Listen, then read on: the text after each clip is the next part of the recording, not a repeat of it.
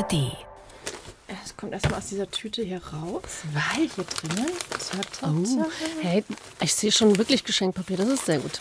Ja, ich habe schon gehört, dass du wirklich gerne auspackst. Dann wurde das nochmal noch mal an mich herangetragen. Aha. Deswegen trage ich okay. das jetzt an dich ran. Also es ist ein... Ja, es ist äh, in Geschenkpapier eingewickelt und es sind aber mehrere... Es fühlt sich an wie mehrere Teile, ein bisschen schwer. Und ich mache es jetzt einfach mal auf. Da ist noch eine schöne orangene Schleife. Die mache ich jetzt mal auf. Es ist ein, und relativ schwer. Irgendwie so ein Gerät, vielleicht ein, ein Elektrogerät. Oder ein... Ah, ich spüre ein Kabel. Ist es ein Kabel?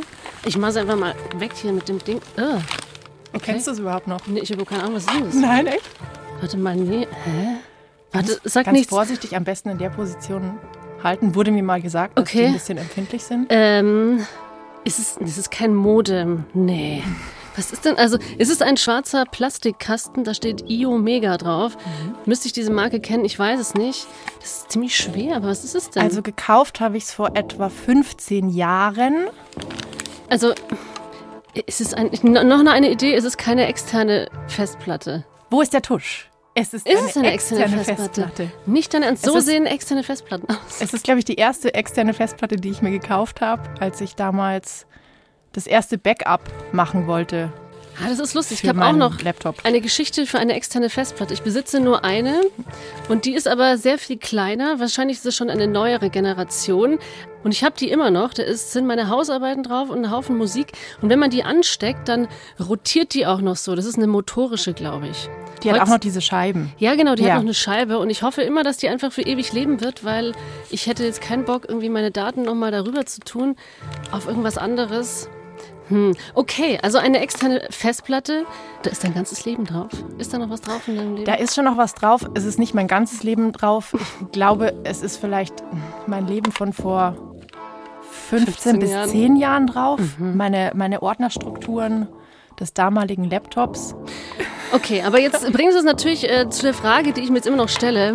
Warum zur Hölle? Warum zur Hölle? Warum bringst du mir diese Festplatte mit? Was ist das Thema heute, Franzi? Soll ich es dir schon verraten? Willst du noch überlegen, was es sein könnte? Aber nein, verrat's mir. Also wir sprechen heute über das Speichern von Daten, beziehungsweise wir sprechen über das Horten von Daten. Ah. Und dass das nur, weil es heute so wahnsinnig einfach ist, nicht unbedingt gut ist. Nicht für uns und auch nicht fürs Klima.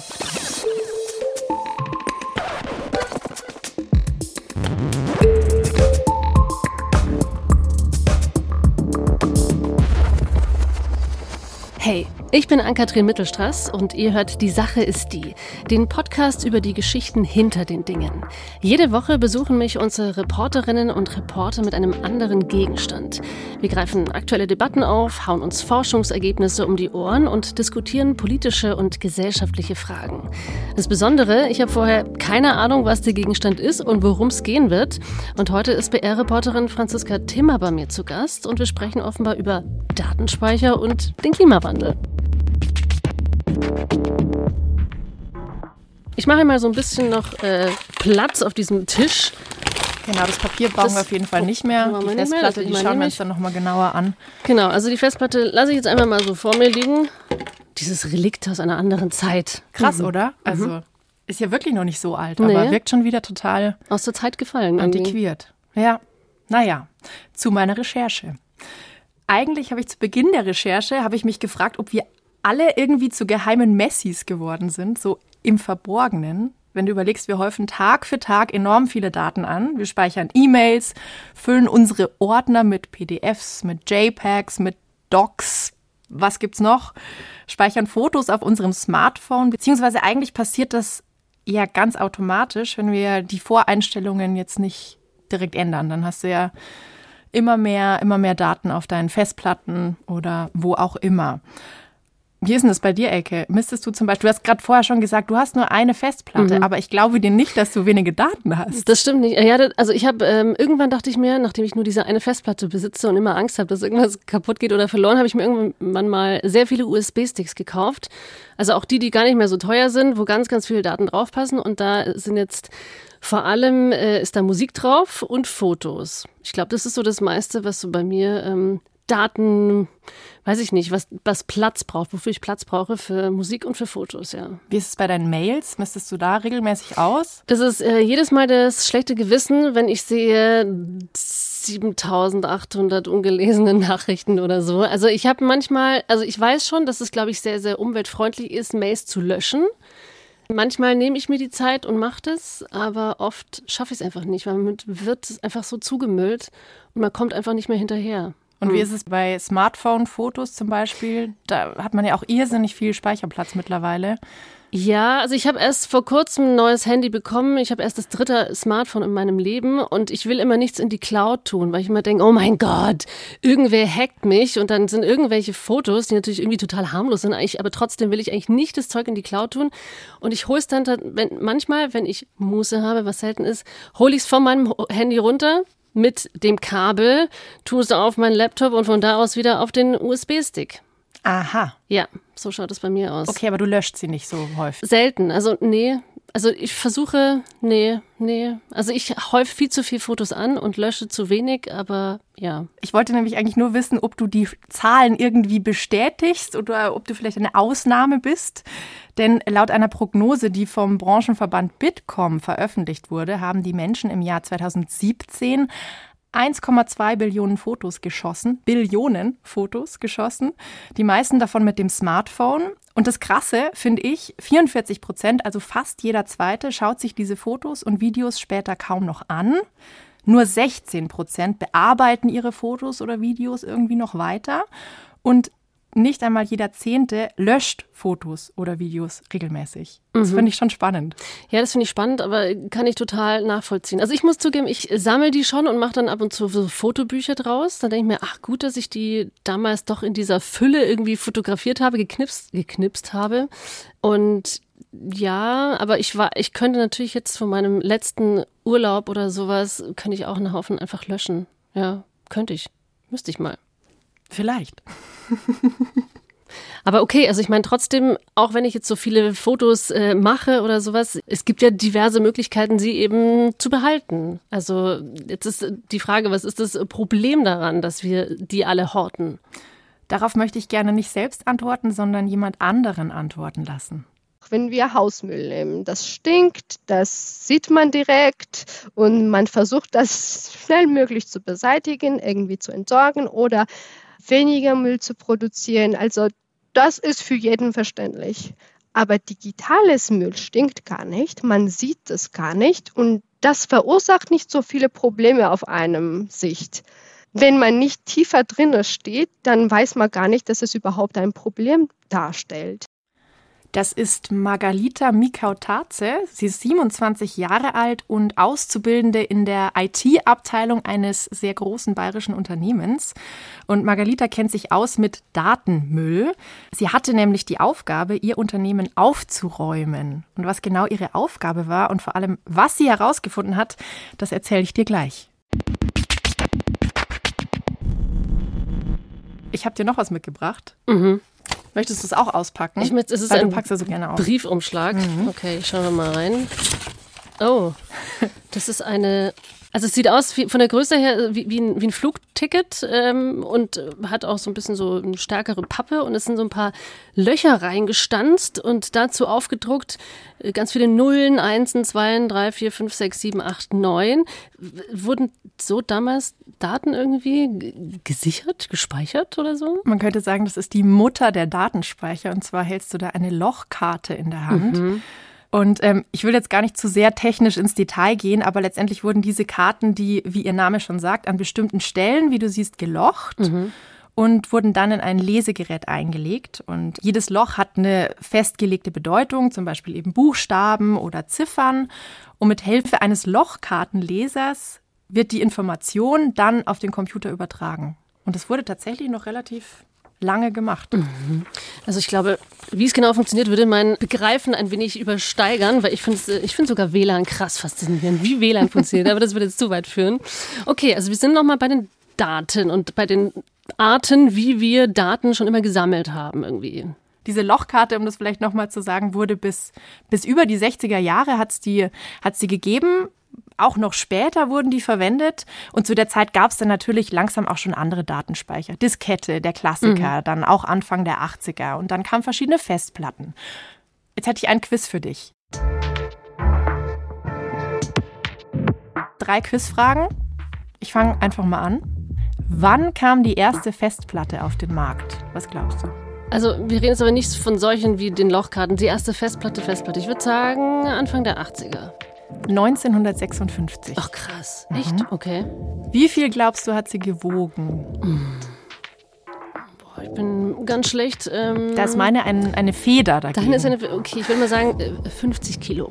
Eine Tonne. Was? Mhm. Aha. Und, das finde ich eigentlich am schönsten, wie viele Daten konnte sie speichern, glaubst du? Mir sagt das alles nichts. Gigabyte, was weiß ich was. Also ich, ähm, naja, so ein grobes Verständnis von... So ein grobes von Verständnis von Datenvolumen. Ähm, ähm, oh, ein Megabyte. Fünfmal so viel, immerhin. Fünf Megabyte. Mhm. Also, was ist das in etwa? Ein hochauflösendes Smartphone-Foto, könnte man sagen. Mhm.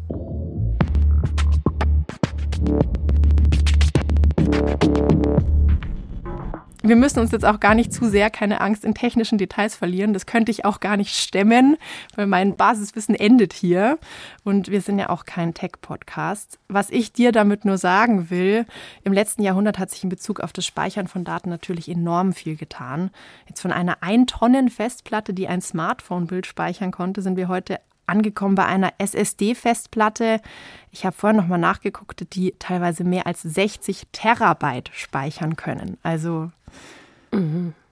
also ich versuche jetzt gerade, mich nochmal zu erinnern, weil ich hatte kürzlich wiedergefunden meine Diskette, wo meine Facharbeit von Abiturzeiten drauf gespeichert war. Die habe ich damals über Bob Dylan geschrieben und ich war so stolz und denke mir, ich werde nie wieder an diese Facharbeit kommen. Also nicht, dass ich sie nochmal lesen möchte, weil es wäre mir wahrscheinlich hochpeinlich, was ich damals irgendwie toll gefunden habe oder sowas. Aber ähm, ich war einen Moment lang sehr nostalgisch, weil ich mir dachte, ach, keine Ahnung, ich wüsste nicht, wo ich jetzt heute eine Diskette reinschiebe, um wieder an diese Daten zu kommen. Und da hat ja bestimmt nicht viel draufgepasst damals. Wir sind jetzt voll vom Thema abgekommen mit diesem historischen mhm. Exkurs, aber ich finde, das ist total wichtig, darüber zu sprechen, weil so wird einem erstmal klar, wie einfach das Speichern von Daten für uns heute ist und warum wir uns deswegen auch nicht, beziehungsweise zu wenig darum kümmern, unsere Daten aufzuräumen.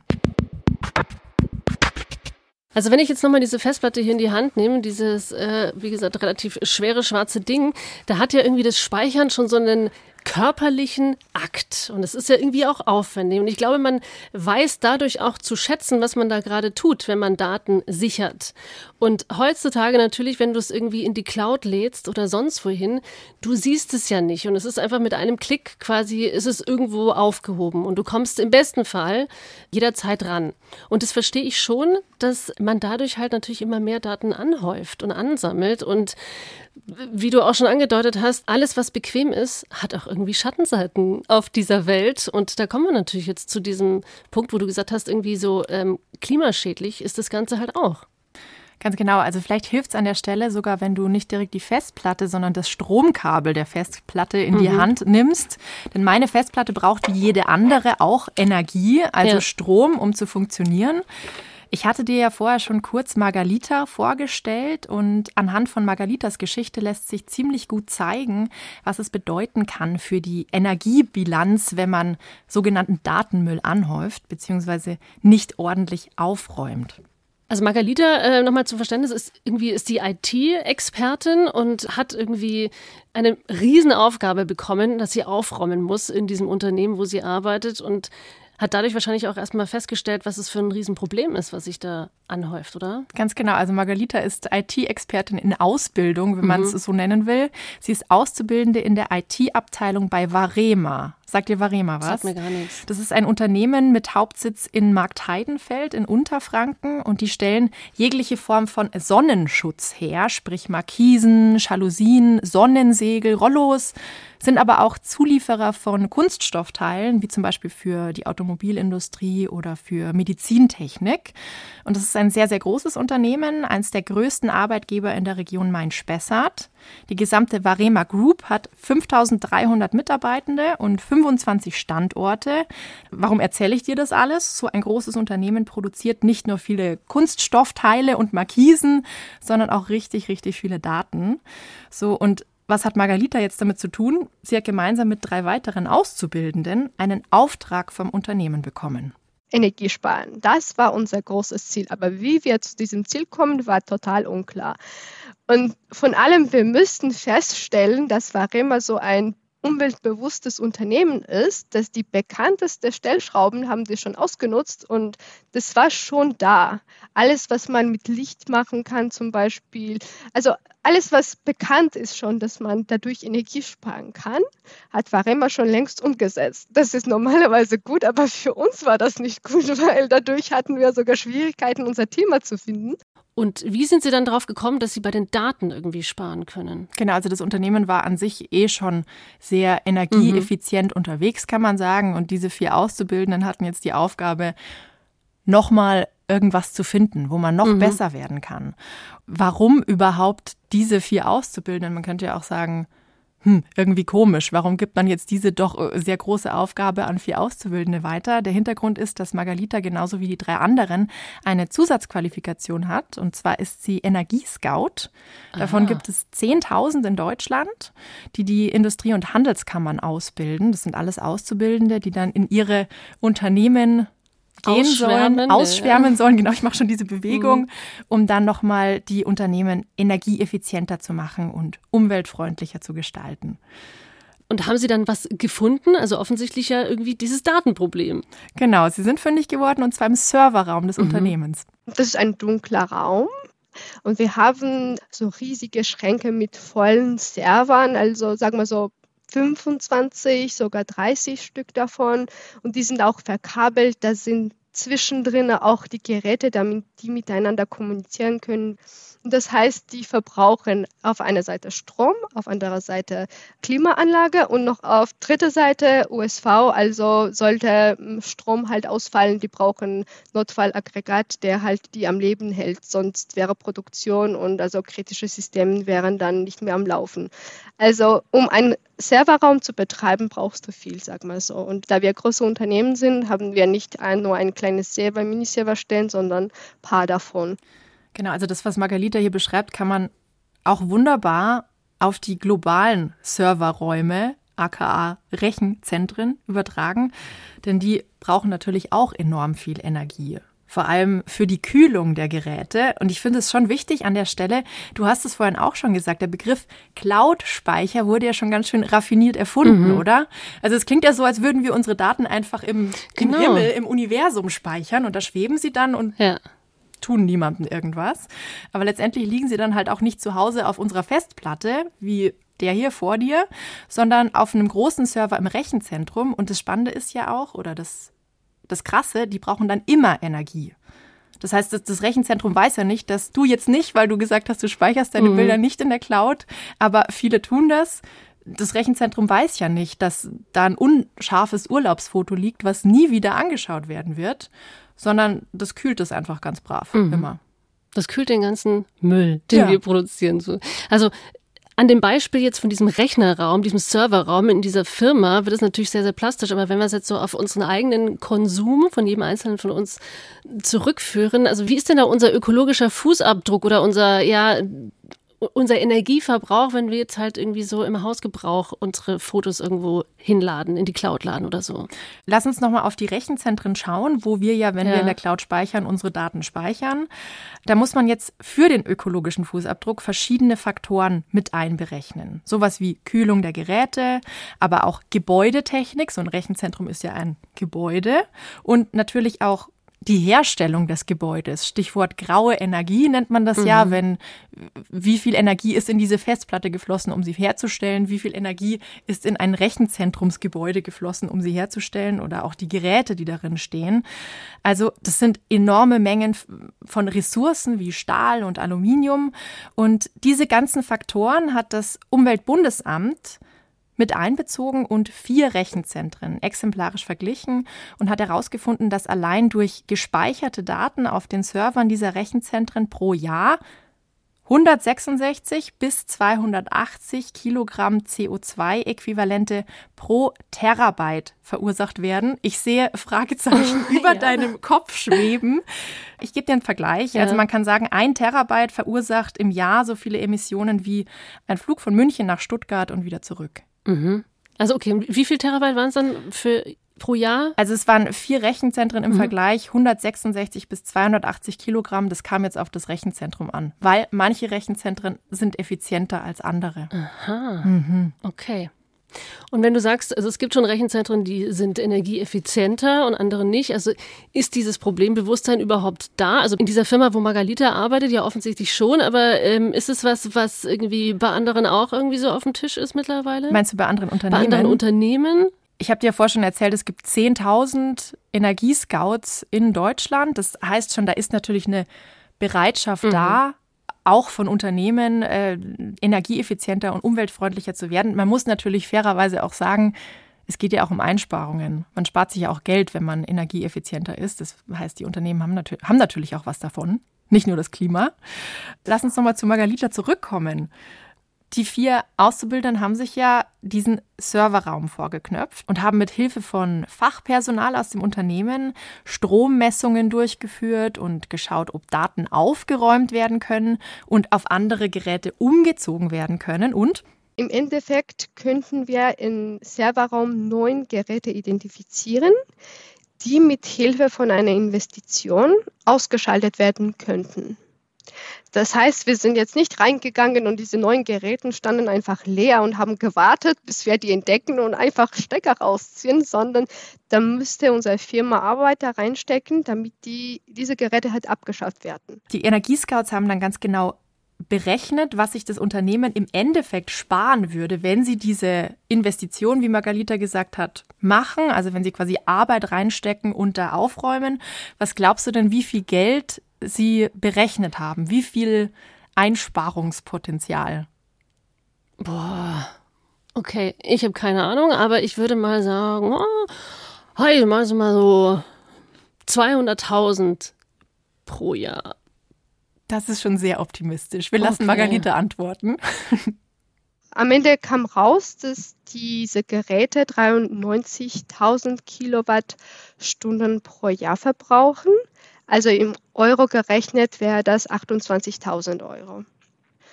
Und dann hat die Leitung uns das genehmigt und das wurde bereits umgesetzt. Und wir waren ziemlich stolz auf uns.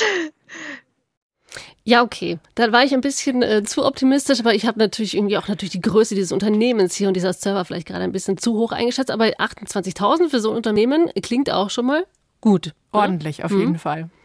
Jetzt könnte man ja sagen, ja, schön, Aufgabe erfüllt. Diese vier Auszubildenden sind jetzt fertig mit ihrer mhm. Aufgabe.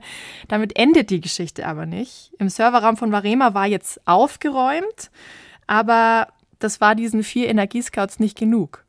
Dann haben wir im Laufe von unserem Projekt rausgefunden, dass wir durchaus mehr machen könnten. Und das haben wir auch gemacht, obwohl ich tatsächlich dachte, dass es so Hausnummer zu groß für uns ist von Anfang. Aber also die anderen waren voll von Motivation und ich könnte einfach nicht Nein sagen. Und wo die weitermachen wollten, ich habe gewusst, wie viel Arbeit das bedeutet. Und deswegen war ich von Anfang an, ja, das reicht jetzt. Ich war mir nicht sicher, ob Weitermachen sich gelungen hätte. Die Energiescouts, die wollten jetzt an den Datenmüll im Unternehmen ran. Also man kann auch Dark Data sagen zu Datenmüll. Und das sind ja genau diese Daten, über die wir vorhin schon gesprochen haben und die wir irgendwie alle kennen. Also Mails von vor zehn Jahren, Textentwürfe, weiß ich nicht, wie oft du deine Manuskriptentwürfe abspeicherst und dann bleiben sie irgendwo liegen. Also mir geht das ganz oft so. Chats, Videoschnipsel, ungehörte Musik und so weiter und so fort. Daten also, die ungenutzt herumliegen, nie wieder gebraucht werden und, wir haben es gesagt, umsonst gekühlt werden. Es gibt eine Studie vom Softwareunternehmen Veritas Technologies und die schätzen, dass mehr als die Hälfte der gespeicherten Daten weltweit sogenannte Dark Data sind. Das Problem ist, bei solchen Daten handelt es sich auch in einem Unternehmen wie in Margalitas Unternehmen meist um persönliche Daten. Sprich, da geht es um E-Mails oder Daten in persönlichen Ordnerstrukturen. Da spielt Datenschutz natürlich eine Rolle. Also wie findet man die? Und das Problem hatten auch die Energiescouts. Wir haben einen Workshop gehalten. Dabei haben wir Kollegen und Kolleginnen von verschiedenen Abteilungen eingeladen. Und wir haben drei Stunden lang versucht, denen zu erklären, was überhaupt Dark Data ist, was ist Datenmüll, warum ist es so wichtig, die zu beseitigen, was kann man dagegen machen. Also das musste als Anreiz dienen, weil am Ende haben wir denen gebeten, dass die sich Zeit nehmen, auf ihrem Rechner hinsetzen und Datenmüll auswerten. Dafür müssten sie tatsächlich Datenmüll zumindest identifizieren. Und dann müssten die im Verzeichnis das schieben und dann die Verzeichnis kann selbst zählen, wie viel Daten das beinhaltet. Und dadurch sind wir zum durchschnittlichen Datenmüllmenge gekommen. Und jetzt Spannung. Sie haben herausgefunden, dass pro Person in etwa fünfzehn Gigabyte im Jahr gelöscht, also gespart werden können, was umgerechnet wiederum fünfundvierzigtausend Kilowattstunden Einsparung pro Jahr in Euro wären das dreizehntausendfünfhundert Euro bedeutet. Pro, pro Mitarbeiter? Nee, pro, also insgesamt also, dann. Also fünfzehn Gigabyte pro Mitarbeiter mhm. und äh, dreizehntausendfünfhundert Euro dann insgesamt. insgesamt. Mhm. Genau. Das ist jetzt, wenn du zum Beispiel in Medienunternehmen gehst, wie jetzt der Bayerische Rundfunk ist, da sprechen wir mit Sicherheit nochmal über einen anderen Datensatz. Mhm. Also fünfzehn Gigabyte, die, klar, die haben auch viele Daten jetzt in diesem Unternehmen, aber wenn du da so viel Audiomaterial hast und Videomaterial und so weiter und so fort, also ich wage die Behauptung, da gibt es in anderen Unternehmen noch ganz andere Hausnummern mhm. an Einsparpotenzial. Also ich versuche jetzt gerade mal so lösungsorientiert zu denken. Ich meine, die haben jetzt diesen Workshop gehalten vor den Mitarbeitenden dieser Firma und ich denke mir gerade, okay, also ich glaube, so Workshops würden anderen Firmen wahrscheinlich auch gut tun. Und allein, wenn ich mir jetzt überlege, jeder kriegt jetzt, ich sage es mal, pro Woche eine Stunde gezahlt, wo er einfach nur E-Mails löscht. Damit wäre doch schon mal was getan. Also ich denke mir halt, ich glaube, viele würden das gerne machen und denken sie, ah, unwichtig, könnte ich eigentlich löschen, aber habe gerade keine Zeit oder müsste ich nochmal genauer durchlesen. Ich glaube, dieser Aufwand ist einfach zu groß, beziehungsweise... Also wir, wir bewegen uns schon in die Richtung, was können wir alle dagegen tun? Ich finde, gerne schiebt man ja in, in diesen großen Debatten, wo es um Klimaschutz geht zum Beispiel, die Verantwortung von sich an die Politik oder auch an große Unternehmen. Aber das funktioniert in dem Fall hier irgendwie gar nicht. Ich möchte dir nochmal eine Grafik zeigen, die habe ich äh, dabei. Eine mhm. Grafik, die dir eine Minute im Internet zeigt. So viel Daten werden in einer Minute im Internet quasi geschaffen, kreiert. Also es gibt äh, innerhalb von einer Minute zum Beispiel fünftausend Downloads auf TikTok oder neunundsechzig Millionen Messages werden über WhatsApp und Facebook, den Messenger, gesandt. Oder wir haben sechshundertfünfundneunzigtausend Stories, die auf Instagram geteilt werden. Das ist schon krass. Zwei Millionen Swipes bei Tinder. Mhm. Mhm. Tindern ist auch ganz, ganz schlecht für den ökologischen Fußabdruck, merken wir. Ja, das ist schon krass. Also wenn man sich das mal so anschaut und das sind halt auch, sag ich jetzt mal, digitale Produkte, Plattformen, die, glaube ich, die meisten von uns einfach sehr viel nutzen, so im Alltag. Also wenn du jetzt zum Beispiel die E-Mails anschaust, mhm.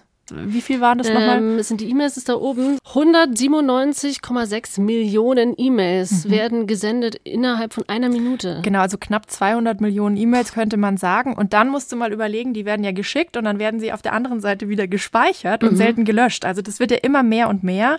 Also wenn man sich diese Grafik hier anschaut, wird schon klar, dass der Impact jeder einzelnen Person da schon sehr groß ist und letztlich ist dem Klima ja egal, ob wir von den Dateien im Büro sprechen oder von oder den privat. Dateien privat, ganz mhm. genau. Und da müssen wir jetzt wirklich alle ran, das sagt auch Margalita. Heutzutage ist alles vernetzt. Wir haben Smart Homes, wir haben Internet of Things und die erzeugen im Sekundentakt so viele Daten, dass man kaum die zählen kann. Und wenn man dahinter gar keinen Mechanismus hat, die zu löschen, erzeugte Daten zu löschen, dann sind wir irgendwann mal verloren, sage ich mal so, weil wir stecken in Datenmüll. Und ich habe auch gesagt, die Unternehmen oder die Personen, wenn die irgendwelche Daten erzeugen, müssen die auch Verantwortung übernehmen, diese Daten irgendwann mal zu löschen. Also manche Daten muss man tatsächlich zumindest zehn Jahre aufbewahren, wegen Gesetzgebung oder so. Das kann man natürlich nicht anfassen. Wir wollen jetzt uns nicht strafbar machen oder so. Aber da gibt es die Daten, die so flexibel sind und man kann natürlich selbst entscheiden, wann man die löscht. Und ich finde, Margalitas Geschichte macht klar, welche Auswirkungen ungenutzte, gespeicherte Daten haben können. Es ist halt so wahnsinnig einfach, sich nicht damit auseinanderzusetzen. Denn im Unterschied zu einer unordentlichen Wohnung oder einem chaotischen Kleiderschrank fällt der Datenmüll ja quasi überhaupt nicht auf. Und er verschwindet in der Cloud oder auf dieser Festplatte hier und tangiert mich erstmal recht wenig. Und ja, mir hat diese Recherche auf jeden Fall geholfen, diesen unsichtbaren Datenhaufen, der tagtäglich größer wird, mehr zu begreifen, also wirklich haptisch zu begreifen. Und ich habe auch eingesehen, dass es hier gar nichts bringt, die Verantwortung abzugeben, sondern an meine eigenen Daten muss ich selber ran. Ich frage, ich habe noch eine Frage. Sag mal, ja. ähm, wenn ich jetzt irgendwie eine externe Festplatte habe, ist es gut, wenn ich Sachen auf die externe Festplatte tue, weil da sind sie doch zumindest nur in meinem kleinen Bereich irgendwie gespeichert, sag ich mal, halbwegs übersichtlich oder so. Dann, dann nehmen sie doch keinen Serverraum Energie weg oder so. Genau, und sie schlucken quasi nur Energie, wenn du die Festplatte jetzt anschließt. Aber mhm. wenn die Festplatte bei dir im Schrank liegt, dann nicht. Dann braucht sie keine Energie. Genau, mhm. und wenn du jetzt eine Festplatte hast und darauf deine Daten gut sortiert und am besten Fall nur in einfacher Version liegen hast, dann ist das, würde ich jetzt sagen, als Laienexpertin nach dieser Recherchen die perfekte Lösung. Mhm. Also mir war das vorher auch nicht so bewusst, dass du in diesem Rechenzentrum oder in der Cloud ja permanent auf die Daten zugreifen kannst, ja, genau. Was ja auch in manchen Fällen super praktisch ist, aber in manchen Fällen halt auch total unnötig. Unnötig, absolut.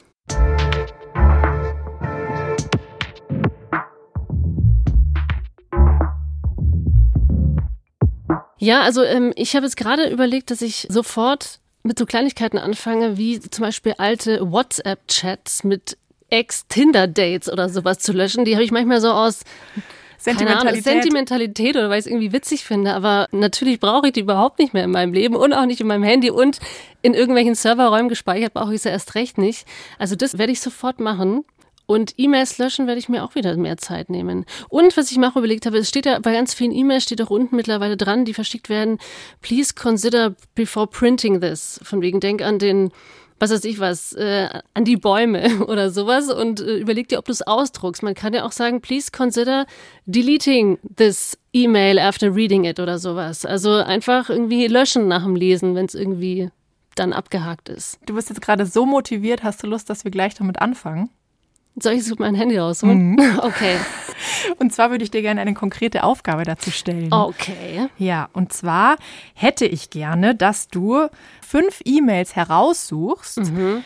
die du nicht hättest senden müssen eigentlich. Oh. Weißt du, was ich damit meine? Sowas wie Danke, danke dir auch. Ganz genau. Ja. Und wenn du die dann gefunden hast, mhm. dann verrate ich dir, wie viel C O zwei Äquivalente du sparen hättest können. Okay. Das muss ich jetzt hier raussuchen. Hi, dann nein. Muss ich in meine E-Mails gehen. Aber ich habe auch noch diverse E-Mail-Accounts. Fangen wir mal da an. Ich gehe mal in den Account, wo eher die unwichtigen Dinge drin sind. Das Schlimme mit diesen Danke-E-Mails, man will ja höflich sein. Also mir ja. fällt das wahnsinnig schwer, da nicht Danke zu schreiben. Hier habe ich ein Danke. Danke, ciao. Wird es hiermit sofort gelöscht. Ja, aber nee, schau mal. Ha, Entschuldigung, ich habe hier noch was. Bei äh, diesem großen Anbieter mit namens Google, ich sage es einfach, Gmail, ich verstehe nicht, ich will oft äh, Nachrichten löschen und dann swipe ich nach links und dann steht hier nur archivieren. Mir wird irgendwie erst im fünften Schritt ganz, ganz unten wird mir angezeigt, E-Mail löschen. Da, ich wollte schon so oft, wollte ich E-Mails löschen und ich denke mir so, hä, wenn ich jetzt einfach nur ganz easy nach links swipe und diese blöde LinkedIn-Notification löschen möchte, dann kommt da erstmal archivieren, markieren und dann muss ich auf drei Punkte klicken und dann muss ich ganz, ganz weit runter scrollen, bis mir da irgendwann angezeigt wird, E-Mail löschen. Ja, danke. Man löschen. Möchte ja nicht an Verschwörungen glauben, aber man fragt ja? sich da tatsächlich auch manchmal, warum wird es einem da so schwer gemacht? Genau. Okay, also oh Gott, das wird jetzt echt dauern. Okay. Mhm. Also du hast jetzt noch eine Weile zu tun. Mhm. Ähm, wie viel du damit sparst, das sage ich dir, wenn du fertig bist und nach den Credits.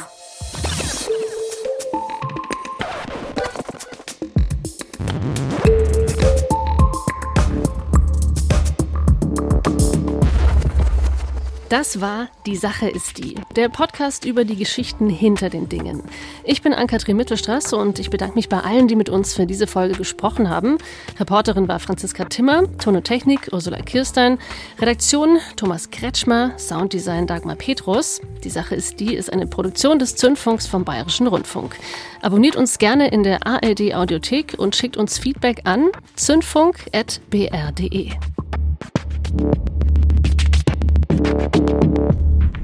Löschen, das ist ja schrecklich. Weißt du, ich kann die nicht mal, ich kann die nicht mal alle gesammelt anklicken und dann löschen. Schau, ich klicke hier drauf und will es einfach nur löschen. Da kommt dann Antworten, allen Antworten weiterleiten, markieren, Mitteilung stumm, E-Mail bewegen, E-Mail archivieren. Was heißt denn E-Mail bewegen? Schau, genau, E-Mail bewegen und dann kann ich es nochmal, dann kann ich es in Papierkorb tun. Ja, danke. Schreib doch einfach löschen drauf. Und jetzt? Hast du, so. hast du überhaupt fünf gefunden? Oh Mann, ich bin bei vier. Ich bin bei vier. Oh Mann. Die Zeit haben wir jetzt schon noch, dass die Ecke die noch Zeit, eine wirklich mal. findet. Weil Telefonieren, kurze Frage. Kurze Frage wird auch gelöscht. E-Mail gelöscht. Fünf. Ha. Sehr gut. Mhm. Wie viel habe ich jetzt gespart? Also, laut der Organisation Carbon Literacy Project entstehen pro gesendeter E-Mail zwischen null Komma null drei und sechsundzwanzig Gramm C O zwei Äquivalente. Diese Mails, die du jetzt gelöscht hast, mhm. die fallen jetzt unter sehr kurze E-Mails, oder? Ja. Da sind wir bei null Komma zwei Gramm pro Mail mal fünf hast du gelöscht. Mhm. Also hast du ein Gramm C O zwei Äquivalent gespart. Klingt jetzt erstmal wenig, wenig. gell? Wenig. Ja. Aber wir müssen jetzt kurz rechnen. Ich habe es mehrmals nachgerechnet. Wir nehmen nochmal die Grafik in der Hand, ja. äh, in die Hand, eine Minute im Internet. Da steht, zwanzig einundzwanzig wurden in einer Minute knapp zweihundert Millionen E-Mails versendet. Mhm. Jetzt nehmen wir das mal null Komma zwei Gramm. Mhm. Und da sind wir dann bei vierzig Millionen Gramm, also bei vierzig Tonnen. Das ist schon eine andere Hausnummer. Das heißt, wenn man jetzt sagt, okay, jetzt sendet mal die ganze Welt eine Minute lang keine E-Mail, dann hätten wir vierzig Tonnen C O zwei Äquivalente gespart. Das klingt natürlich schon ein bisschen besser. Die Ursel aus der Technik hat gerade nochmal gerechnet. Mhm. Das macht es vielleicht nochmal anschaulicher. Wenn jede Person zehn Prozent weniger Mails am Tag senden würde, mhm. dann würden wir insgesamt mindestens sechstausend Tonnen C O zwei Äquivalente sparen am Tag. Das ist Wahnsinn. Und es gibt bestimmt noch ganz viele andere Rechenbeispiele. Schickt uns gerne eure Rechenbeispiele da draußen. Rechnet doch auch mal, wie viel können wir mit E-Mails löschen und nicht senden sparen. Gerne schicken an zündfunk at b r punkt d e, zündfunk at b r punkt d e. Da bin ich sehr gespannt drauf, was da noch kommt von euch. Ich habe noch einen Tipp zum Weiterhören. Bei eins zu eins der Talk gibt's tiefgründige Gespräche unter vier Augen. Außergewöhnliche Lebensläufe, spannende Menschen und ihre Geschichten. Zum Beispiel die von Marlene Engelhorn, die ihr Millionenerbe zu neunzig Prozent weiterreichen möchte. Warum? Das hört ihr bei eins zu eins der Talk. Jeden Tag neu in der A R D Audiothek. Ich habe noch einen Tipp zum Weiterhören. Bei eins zu eins der Talk gibt's tiefgründige Gespräche unter vier Augen. Außergewöhnliche Lebensläufe, spannende Menschen und ihre Geschichten. Zum Beispiel die von Marlene Engelhorn, die ihr Millionenerbe zu neunzig Prozent weiterreichen möchte. Warum? Das hört ihr bei eins zu eins der Talk. Jeden Tag neu in der A R D Audiothek.